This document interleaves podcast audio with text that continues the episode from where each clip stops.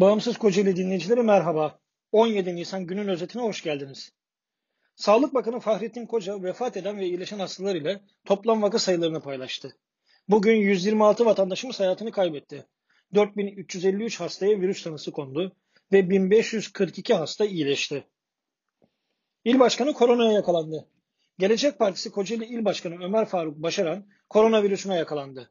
Ömer Faruk Başaran bir süre önce eski Başbakan Ahmet Davutoğlu tarafından kurulan Gelecek Partisi'nde kurucu il başkanı olmuştu.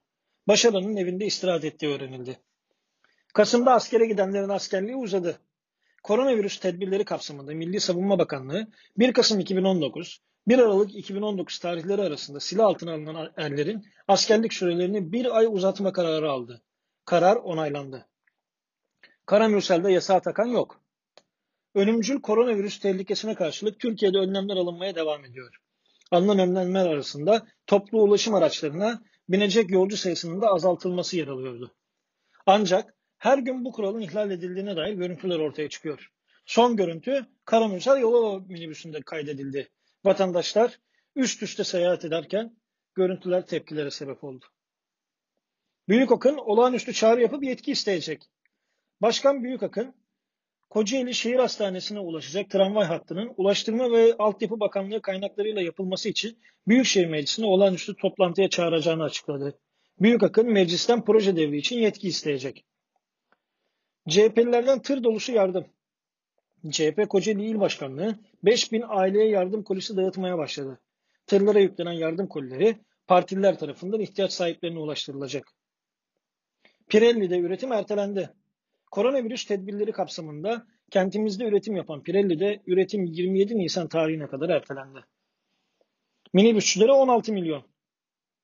Kocaeli Büyükşehir Belediye Başkanı Tahir Büyükakın, minibüsçülerin yakıt giderlerini karşılamak için Kocaeli minibüsçülere on altı milyon T L destek verileceğini açıkladı. Fırıncılar ekmeğinizi getirecek. Kocaeli Fırıncılar Odası Başkanı Ali Sarı, sokağa çıkma yasağı kapsamında "Siz evde kalın, biz size ekmek getirelim" mesajını yayınladı. Fırıncılar ayrıca WhatsApp hattı da açarak müşterilerle temas halinde olacak. O sağlıkçılar işe gitmiyor mu? Gebze Fatih Devlet Hastanesi'nde veri giriş personellerinin haftalardır işe gitmediği iddia ediliyor. İşe gitmediği belirtilen personeller arasında bir müdürün eşi de var. Öğrenim kredisi ödeyen öğrencilere müjde. Yeni koronavirüs salgınının ekonomik ve sosyal hayata etkilerinin azaltılması hakkında kanun ile bazı kanunlarda değişiklik yapılmasına dair kanun resmi gazetede yayınlanarak yürürlüğe girdi. Söz konusu kanunda öğrenim kredilerinin üç ay süreyle ertelenmesi de kararlaştırıldı. Erteleme için başvuruya gerek yok. Akaryakıta çifte zam bekleniyor. Bu gece yarısından itibaren geçerli olmak üzere benzinde on beş, motelinde on kuruş zam bekleniyor. Vatandaş bu zammı sokağa çıkma yasağı tamamlandıktan sonra, yani pazartesi günü hissedecek.